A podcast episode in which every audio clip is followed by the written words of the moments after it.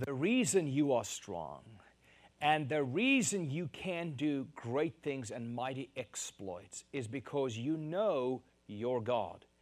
You know who He is. You know what He's like. You know His essence. You know His nature. You know His mind. You know His personality. You know the God you serve. And because you know Him, confidence is yours. Strength is yours. And great exploits become part of the history of your life. Why? Because you know your God. And so I can't imagine a more important thing to discuss than the attributes of God during this time. So it is my hope that in this series we'll become so much more acquainted with who He is, because when we worship Him, when we worship Him, we have to know the God we worship. When we are praising in song, we have to know the God we are praising. It is my hope that we will know the one we serve, the one we obey, the one we submit to, the one we live for. The attributes of God have been taught through many generations by great teachers. And if you want to look into A W Pink, all of his uh, work on the attributes of God is out there. R C Sproul, and then um, also Stephen Lawson. Herman Bavinck, Herman Bavinck, he was a Dutch theologian born in eighteen fifty-four. He said that the aseity of God means the absolute essence of God. That's what the aseity of God means. The nature of God, the essence of God. Therefore, the aseity of God may also be called the primary attribute of God for us to know and to study. And family, you and I are robbed of so much confidence, strength, and pro- productivity as a Christian because we do not focus in, take the time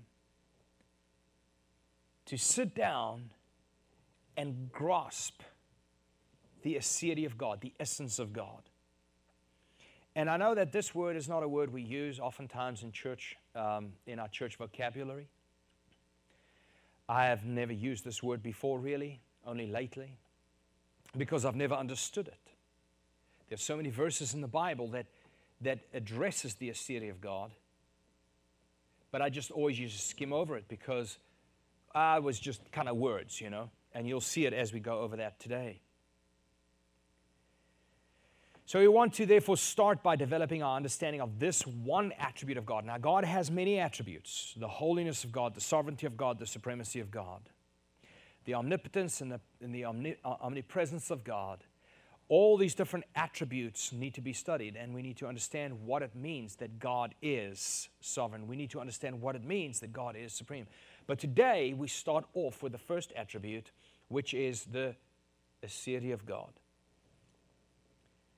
Aseity, A S E I T Y, is a Latin word. And this Latin word speaks of the self-existence of God. Aseity means out of self. It means self-reliant. In Acts seventeen, verse twenty-eight, it explains the opposite of who you and I are. It says that, for in Him we live and move and exist. It's in God, in Christ, that we live and move and exist. While we depend one hundred percent on God for our existence, God, on the other hand, is one hundred percent self-existent, one hundred percent self-reliant. For God to exist, He depends on no one and nothing but Himself. The basis of God's self-existence is found inside of Himself. Nothing and no one causes God. Nothing and no one sustains God. God is not dependent. He is not codependent. He is one hundred percent independent and complete and full and whole. This means that God is self-existent, God is self-sustaining, God is self-sufficient, God is self-satisfied. The Assyri of God says that He is the eternal, self-sustaining source of His own existence. He is the eternal, the eternal, self-sustaining source of His own existence. Now you might say, Jacques, why are we talking about this? Well, I think there are many reasons that you will find many things will happen within you when you grasp the Assyri of God, when you grasp the God whom you serve, the God who protects and cares for you. When you grasp the Assyri of God, suddenly things within the world that you face and see and the things that happen in the world, world events, become dim and small in comparison to your understanding of the Assyri of God. Also, before we go ahead, I want to let you know that your entire worldview is framed, formed, and fashioned by your understanding of the attributes of God. I'm going to show it to you today. Later on in this sermon, you will see how people's worldviews have been shattered because they did not understand the aseity, nor the sovereignty, nor the supremacy of who their God really is. So this means that God is self-existent, He's self-sustaining, He is self-sufficient, He's self-satisfied. God, on the other hand, even though He is completely one hundred percent self-existent and self-sustaining, everything else comes from Him. Everything that exists flows from God. God possesses life, and not only does He possess life and generates life, He is the one who delegates life. He is the one who gives life, whether it be physical life, spiritual life, eternal life. It's all from God, your God. God has always existed, even before the beginning of anything that was ever created. Genesis one verse one, the Bible says, "In the beginning God created the heavens and the earth." This implies, and this states, that before the creation, there was God ready to create. Psalm ninety-three verse two says, "Your throne is established from old." Your throne is established from old. You might say, well, Jacques, how old is from old? How old is that? The verse continues to explain itself, and it says, "You are from everlasting." That's where you come from. You come from everlasting, past tense, past.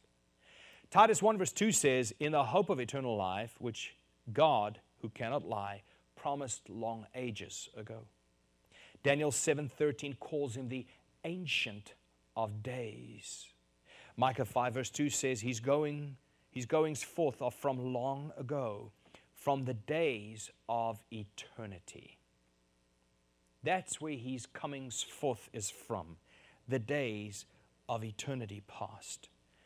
That means your God stepped out of eternity into time as He created. He lived in eternity past. Before anything was created by Himself, He self-existed. This is the aseity of God. We, with our finite minds, cannot fathom the infinite God. It is impossible in this life to take infinity and push it into something that is finite. Therefore, one day when we go to heaven, this is part of what heaven's going to be. It's going to be our understanding, layer upon layer, degree upon degree, understanding of a greater understanding constantly of who God is, and that will go on for all eternity because our God is so great. But here is one concept we have to attempt to wrap our mind around in order to have a biblical worldview of world events and things that happen to us and around us. The Assyri of God, He's always existed. Psalm ninety verse two says, before the mountains were born, or you gave birth to the earth and the world, even from everlasting to everlasting, you are God. From everlasting to everlasting, you are God. Now, connected to this concept of the aseity of God is the eternality of God. When we think of our eternal life, you and I, we think about one day passing away and living forever into the future.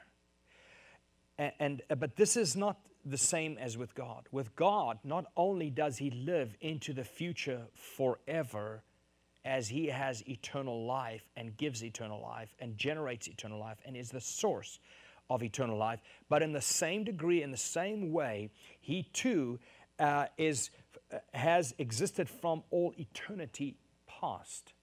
He was the source of all eternity past. At no point, from everlasting to everlasting, did God not exist. This simply means that God's etern eternality is part of God's aseity. Why? Because from eternity past to eternity future, from everlasting to everlasting, God completely, independently self-existed. He was the source of self. God is without beginning. God is without end.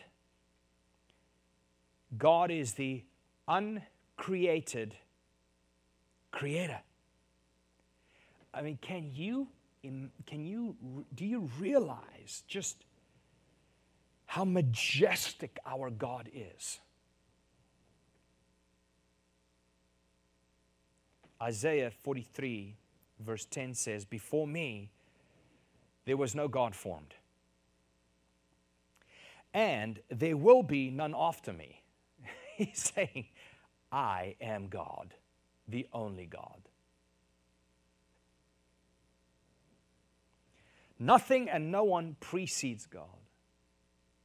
Nothing and no one upholds God. Nothing and no one takes over from God. He has no, pre he has no successor. God is not created. He has always existed. He exists by nothing, out of Himself. He is determined by nothing outside of Himself. Nothing determines Him. Nothing causes Him. Nothing sustains Him. He's God.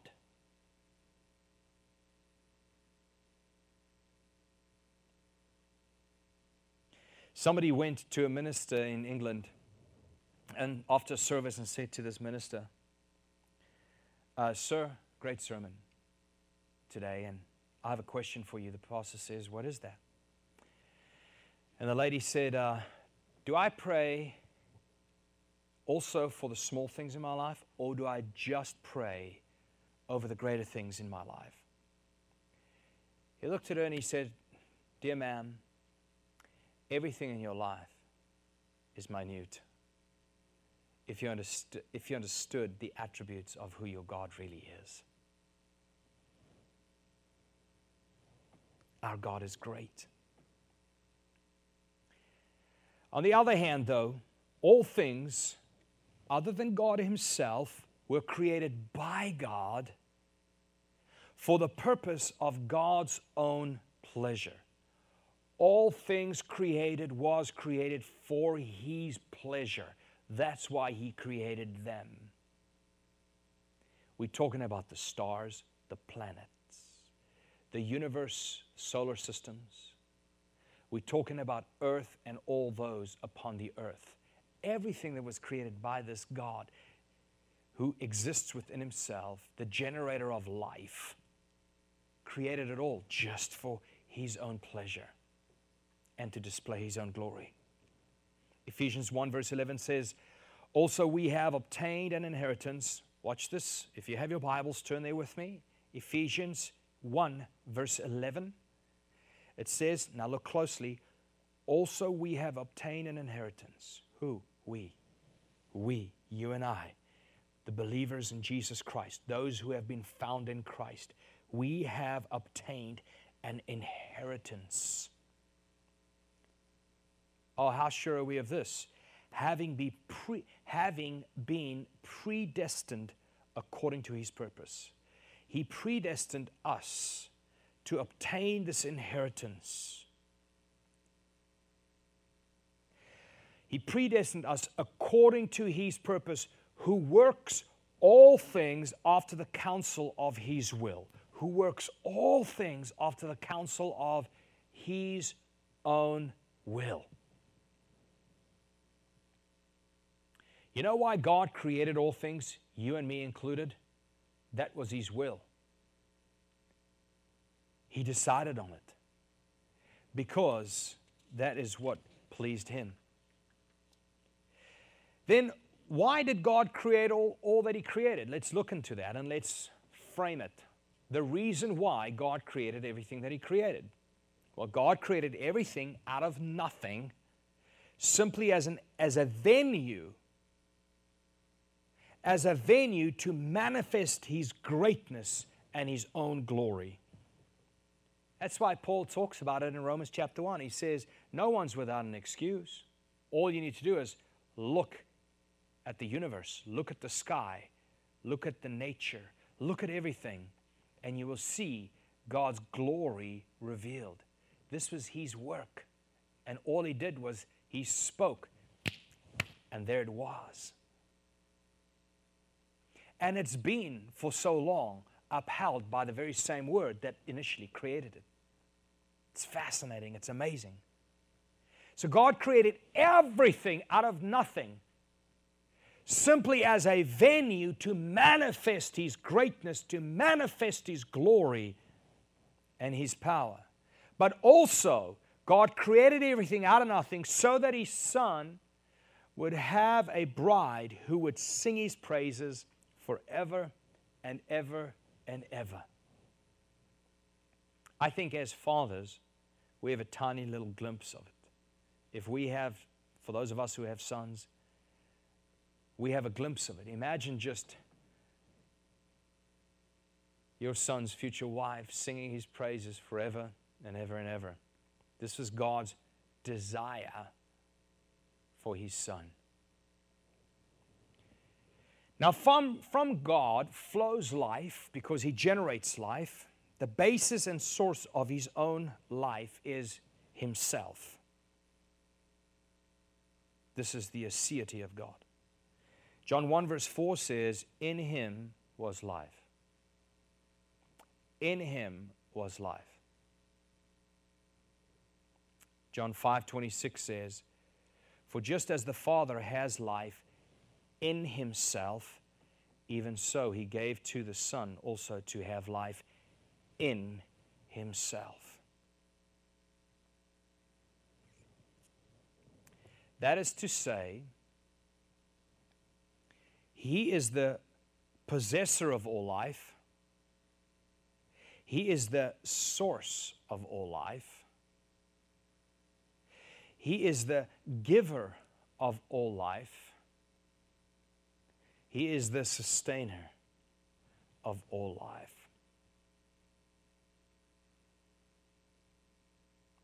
John eleven twenty-five, Jesus said to her, I am the resurrection and the life. John fourteen six, Jesus said to him, I am the way, the truth, and the life.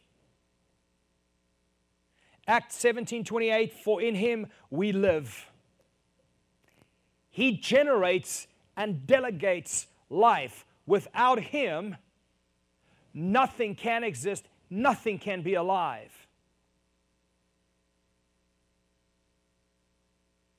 Therefore, because of Him, life is sustained until He chooses otherwise.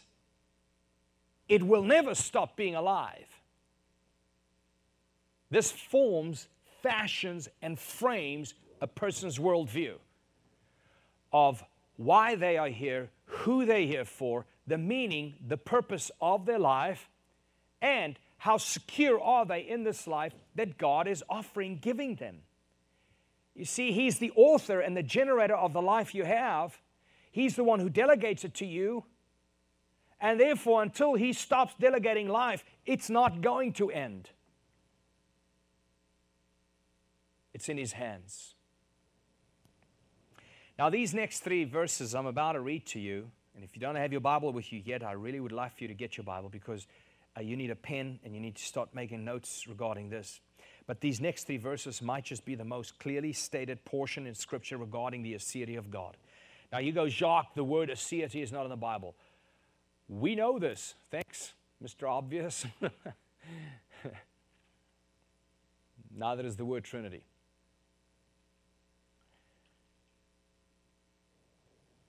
So, in these next three verses, you will see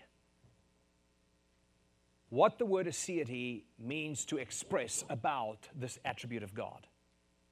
This answers the questions, what is the meaning of life? What is the meaning of my life? What is the purpose of my life? And so let's look through it. Romans eleven verse thirty-four, it says, Paul starts by quoting the Old Testament. And he says, for who has known the mind of the Lord, or who became His counselor? Who has known the mind of God? Who's God's counselor? Well, that's a rhetorical question. No one. No one gives God direction. God is the one who directs. No one gives God insight. God's the one who gives insight and opens eyes and minds and hearts. Well, no one counsels God. God's the one who gives counsel, divine counsel. So it's a rhetorical question. Verse, verse three, oh, thirty-five, it says, who has first given to him that it might be paid back to him again? Well, here we go again. Well, nobody gave to God what God has, and now God needs to return it to him. No one said, God, I'll breathe life into you so you too can now have life. No, nobody... Nobody gave God anything to be who He is. So that too is a rhetorical question. The answer is no one. Verse thirty-six, and here it comes. For. Now let's just pause there for a second. When you see the word for, what's it telling you? It's telling you that um, it's about to explain to you everything He just said. Everything that precedes the word for is explained by, by what follows the word for. That is now the explanation of what was just said. He says, for, and here comes Paul's explanation, from God, through Him, and to Him.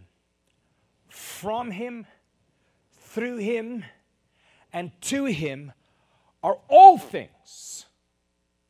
All things to Him be the glory forever. Amen.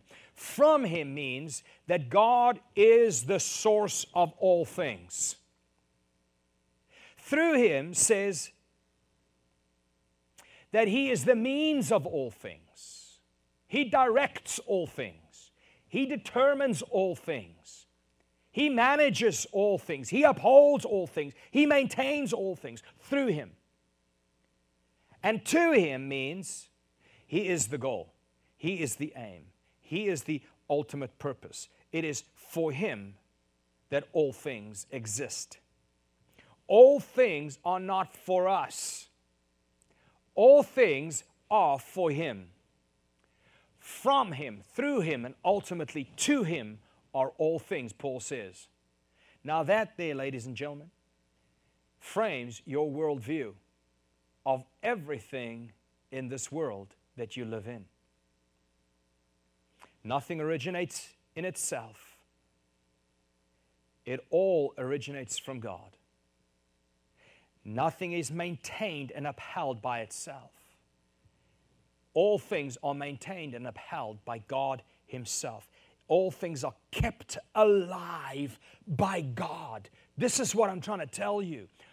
All things that are alive today have been kept alive by the one who delegated life to it in the first place. He not only gives life, he maintains and sustains the life that he gives until he chooses otherwise.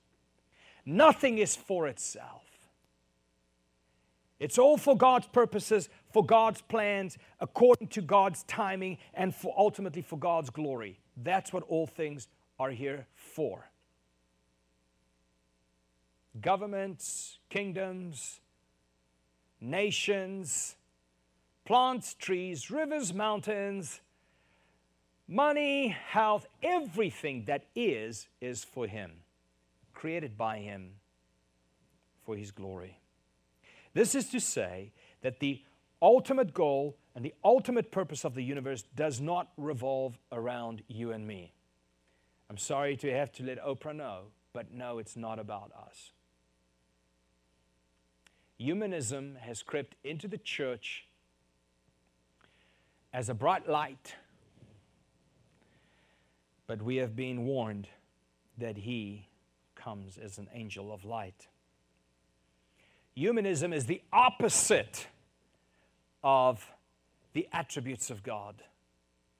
It's the opposite of the mind of God. It is the opposite perspective and worldview of what scriptures are placing within us. It's all for God. Your life in its complete completeness is about God and God alone.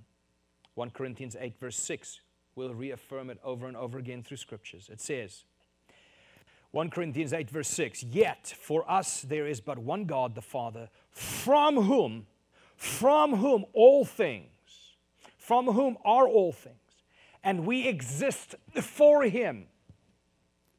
Says it right there. And one Lord Jesus Christ, by whom are all things, and we exist through Him, from Him, for Him, by Him, through Him. Hm. I hope you can see that this forms a watertight worldview. You go, well, Jacques, how? Well, let me give you one example. You don't feed somebody so that they will never hunger again and never have need again. No. You feed somebody, the poor, because God needs to be glorified. That's the end of all you do. But I don't want to deviate. Ephesians four verse six. So now we've looked at Romans eleven verse thirty-four that says, from Him, through Him, to Him are all things. We've looked at First Corinthians eight verse six that says, from Him, for Him, by Him, through Him. Now we're going to look at Ephesians four verse six. Um, it says, one God and Father of all, who is over all, and through all, and in all. Now you can just keep adding those prepositions. They're all true about God.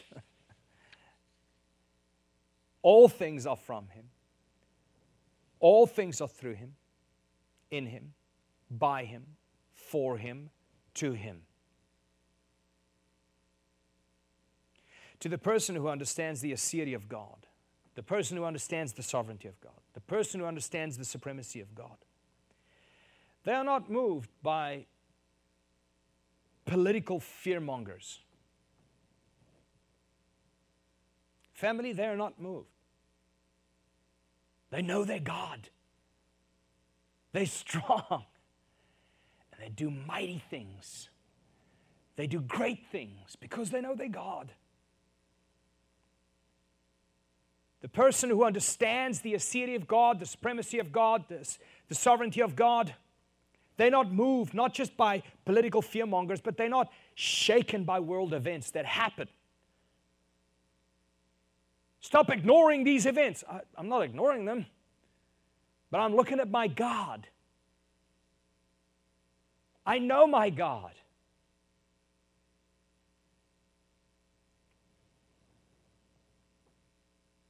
On the contrary, these world events and all these things that happen that throws everybody into a pool of fear, a bottomless pit of fear where there is no bottom, there is no end in sight.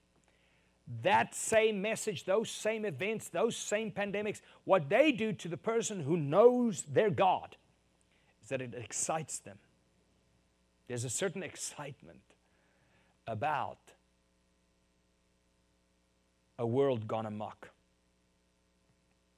Crazy world events make these people more focused on God than ever before. Suppression, oppression makes them rise up in strength because they know their God. So there is your worldview right there. Colossians one verse seventeen says, He is before all things, and in Him all things hold together. This is huge. In, in God, in Him, He is before all things. Why? Because He created it, and He had to have been there in order to create what exists. And in Him, all things hold together. It holds together. It doesn't fall apart. The bottom doesn't fall out. It doesn't burst at its seams. It doesn't spin out of orbit. All things hold together. That's your God.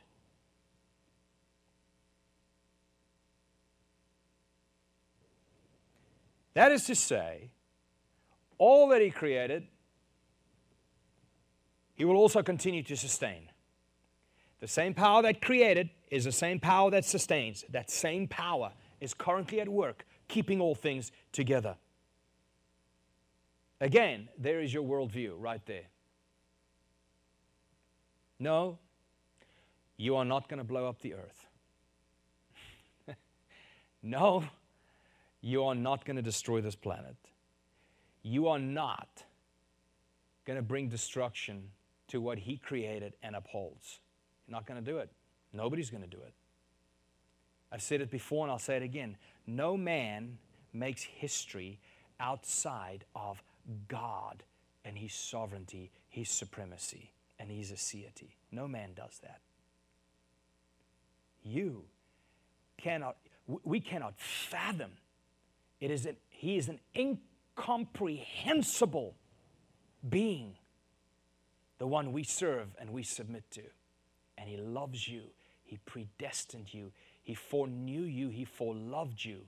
And therefore He called you. And because He called you and drew you to Himself, therefore He justifies you through the cross and then glorifies you in Christ. Now, folks, that is the goodness of God in your life. That is God's goodness in your life.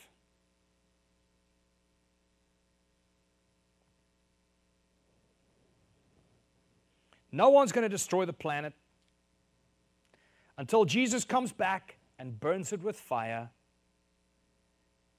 This world will continue as it always has.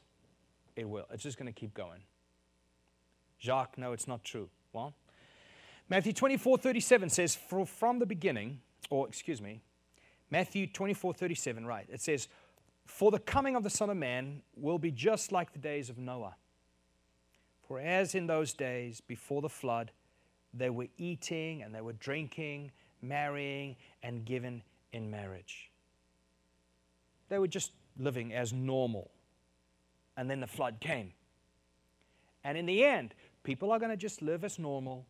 And then the end. That's what He's saying.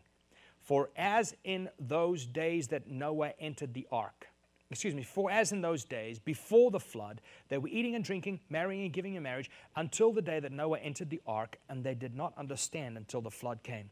They did not know anything was different until judgment fell and took them away. See, you're not going to hear Jesus, you're never going to hear Him say, Ooh, oh no, oh man, they, they destroyed the earth before I could. I was going to come back, but boom, look at that. They're all gone now. I told them not to use that dangerous can of hairspray. It's like you see, when Jesus destroys the planet with fire is when it will be destroyed. That's when that happens. Until then, your worldview is Colossians one seventeen. In him, all things are held together in its place. Seasons, everything will remain as he told it to, in spite of your and my bad decisions as humans, in spite of our need for oil, in spite of, you know, virus banks in Wuhan, in spite of all of these things, everything is held together in him. Genesis eight verse twenty-two says, as long as the earth remains, there will be planting. As long as the earth remains, there will be harvesting. There will be cold. There will be heat. There will be both cold and heat, summer and winter, day and night. Genesis eight twenty-two. You know, um, I want to make a point of this just because I actually want to be done with it. And I want, so I wanted to show you some newspaper clippings that are still in circulation. Thank God for the internet, you know. We still, we are able to search out things that are uh, ancient. I mean, I, I just read through all of the epistles of uh, Polycarp and Irenaeus and these people who lived a hundred years or a couple of years, a handful of years after Jesus, actually, right after the apostles. And, you know, their writings are there. You can still read it. The, it's just an amazing. It's by a click of a button. You can just search those things, and they're all there. And so, of course, we can delve in into ten years ago, twenty years ago, thirty years ago, and we can find newspaper clippings of what was said at that time about issues we face today. And so uh, the first I want to show you is from The Guardian. Um, this is February, Saturday, twenty-first of February, uh, two thousand four. It says, now the Pentagon tells Bush, climate change will destroy us. It says, Britain will be Siberian in less than twenty years. All right. It says Britain is plunged into a Siberian climate by twenty twenty. Nuclear conflict, mega droughts, famine, and widespread rioting will erupt across the whole entire world. Ooh, okay. Okay, the next one is, I think we have four of these, Han, thank you. The next one is actually by the Associated Press, believe it or not. NASA scientist, we're toast. Hansen, who's the uh, scientist echoing work by other scientists, said that in five to ten years, the Arctic will be free of sea ice in the summer.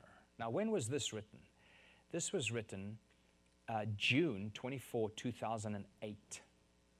It says, but um, Ed Markey, Democrat from Massachusetts Committee Chairman, said Doctor Hansen was right. twenty years later, we recognize him as an, what, a climate prophet. Okay, great. Climate prophets, didn't know they were around. Okay, and the next one is, ladies and gentlemen, you knew this one was coming. On December the fourteenth, two thousand eight, former presidential candidate Al Gore predicted the North Polar ice cap would be completely ice-free in five years. That was in two thousand eight. As reported. Okay, Gore made the prediction to a German T V audience um, at a climate conference. All right, good. Thanks, Al. Next is the last one here, yours. Now, he's done this a few times. Now, I understand that this man goes around and, and starts or supports charities, all right? That's why he has to kind of stir up a little bit of fear. But in July of two thousand nine, uh, Charles announced that we have just ninety-six months to save the world. ninety-six months to save the world. And now he's done that a few times. And um, he's been wrong every time. So why am I saying this? Why am I showing this? Because I want to let you know, your worldview has to be scriptural. Your, you don't have a choice. Your worldview has to be scriptural. Allow the Bible to form your worldview, because it doesn't matter that a person is a is a rock star. They don't know anything other than beats, bars, you know, range, vocal range, and that, that's what they're good at. Okay, so please don't don't buy into the fact that you think people know more in other areas than what they are supposedly specialists in. But even on top of that, over and above a scientist, a, a, what, what's a prophetic, a, a climate prophet, you know, why not Scripture? Why don't we go to Scripture and embrace the worldview that in Him all things hold together? He created it by His Word. He sustains it by His Word. That's enough for me. Those who know their God, they will be fearless, they will be strong, and they, they will do great things, which He referred to as eternal things. So if you are on this train, you know, that I just showed you the newspapers, and you, you're just really buying into all of this, I just want to tell you to stop it. Why? Because two things. Number one, you are scaring the children. Stop scaring the kids. And number two, you have a different purpose to your life. You have a different focus to your life. Don't waste it on things God promised, God promised against. Buy into what God says, and you'll be right every time. The world is going to end the way the book of Revelation says it's going to end. Rest there. And when you see these things happen, that's time for us to get excited. Not really angry, excited. Job thirty-eight verse eight says, and I want to refer back to the polar ice caps and everything. Job thirty-eight verse eight says, "Who closed the gates to hold back the sea when it burst from the womb of the earth?" I mean, look at that question. Who closed the gates to hold back the sea when it burst from the womb of the earth? Who did it? Who stopped the sea from flooding the entire earth? Verse nine, "It was I who covered the sea with clouds and wrapped it in darkness. I marked a boundary for the sea and kept it behind bolted gates." What a picture. "I told it, so far and no farther. Here, your powerful waves must stop. Here." Not there, here. God decides. Hebrews one verse three says, "And He," Jesus, "is the radiance of God's glory and the exact representation of God's nature, and upholds all things by the word of His power." His power has a word, and that is, you You, sea level, you rise only up to there, no higher.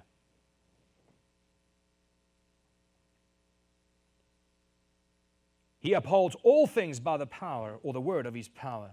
"He spoke it all into existence, and by His breath He upholds all that there is." The orbit of the planets, the turning of the earth, the tilt of the axis, the changing of the seasons, the high tides, the low tides. He upholds it all by His word when He commanded it. And you and I, whatever God decides, whatever God does, we're with Him. We're with Him. Psalm thirty-six verse nine, "For with you is the fountain of life." For with you, God, is the fountain of life. All life flows from Him. Life does not flow to Him. Life flows from Him.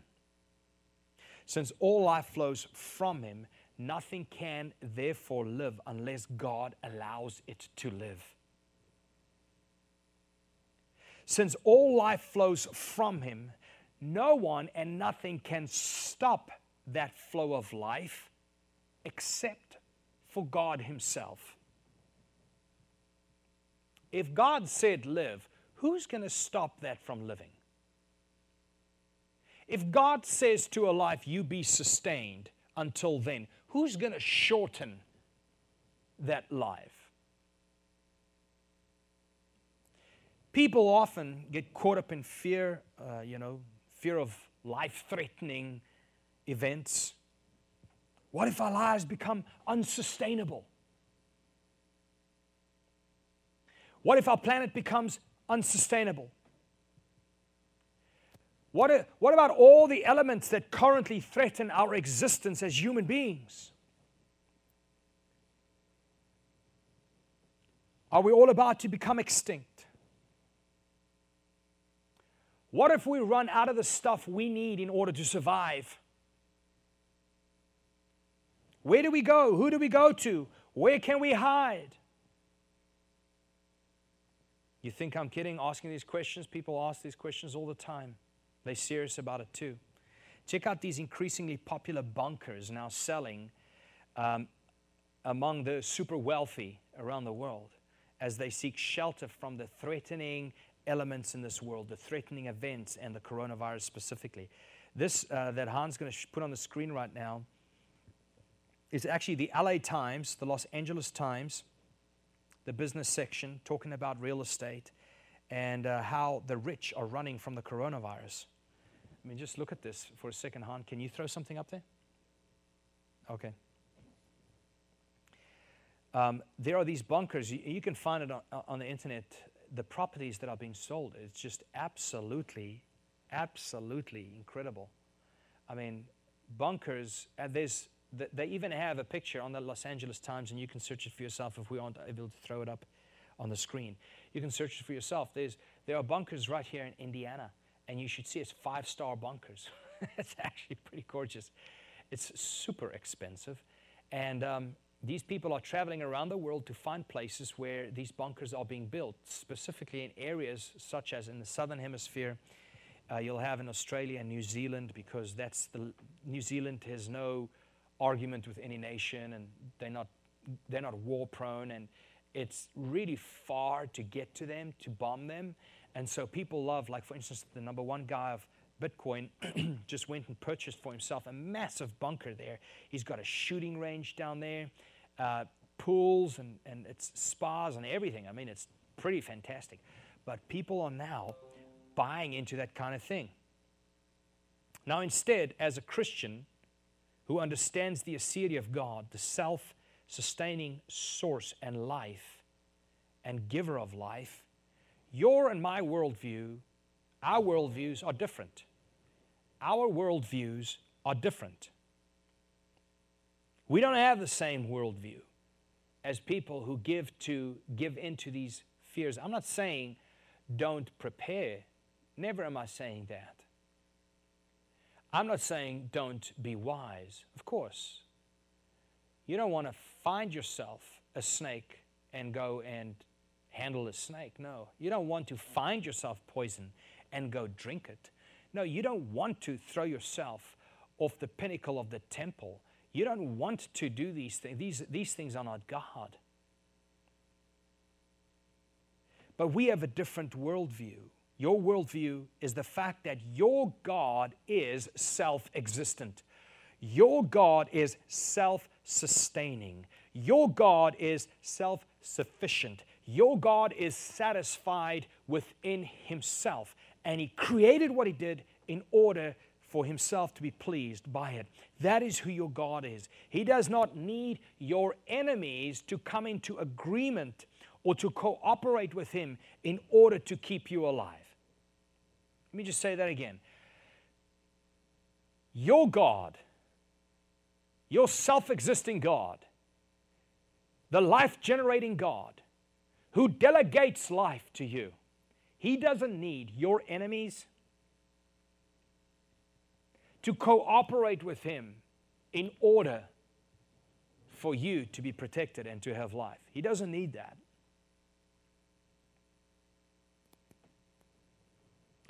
Nothing and no one precedes your God. Nothing and no one upholds your God. Nothing and no one takes over control from your God. He has no successor. He is the He is the possessor of life. He is the possessor of your life. He is the source of your life. He is the giver of your life. And he is the sustainer of your life. He is the one that sustains it. You are alive because God chose for you to be alive. You are alive now because God chose for you to be alive right now. And that doesn't change until God chooses otherwise. Daniel one verse thirty-two, and I'll close with this again. But the people who know their God, they shall be fearless, they shall be confident,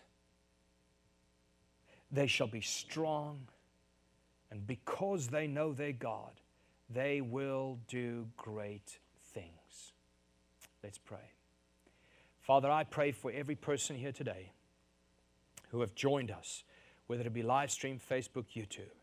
I pray, God, for all families sitting around a screen right now and listening to the words of God, out of the Word of God, the Bible, the Scriptures. And God, that we will, that we will elevate that above every other opinion, that we will elevate your Word above every other feeling, above every other perspective, above every other ideology, that we will that we will elevate your Word, and that we will not make ourselves the judges of what you said, whether it be right, wrong, good, or evil. No, God, you are the one, and you're the only one that decides right from wrong, good from evil, truth from falsehood. And God, we buy into what you said. We rest into what you rest on what you said. We believe what you said. We live according to what you said. And therefore, as we know you more and more, God, we become stronger and stronger. As we learn more and more about you, God, we become less and less fearful, more and more confident, and we'll do great and mighty things because we know our God. Amen.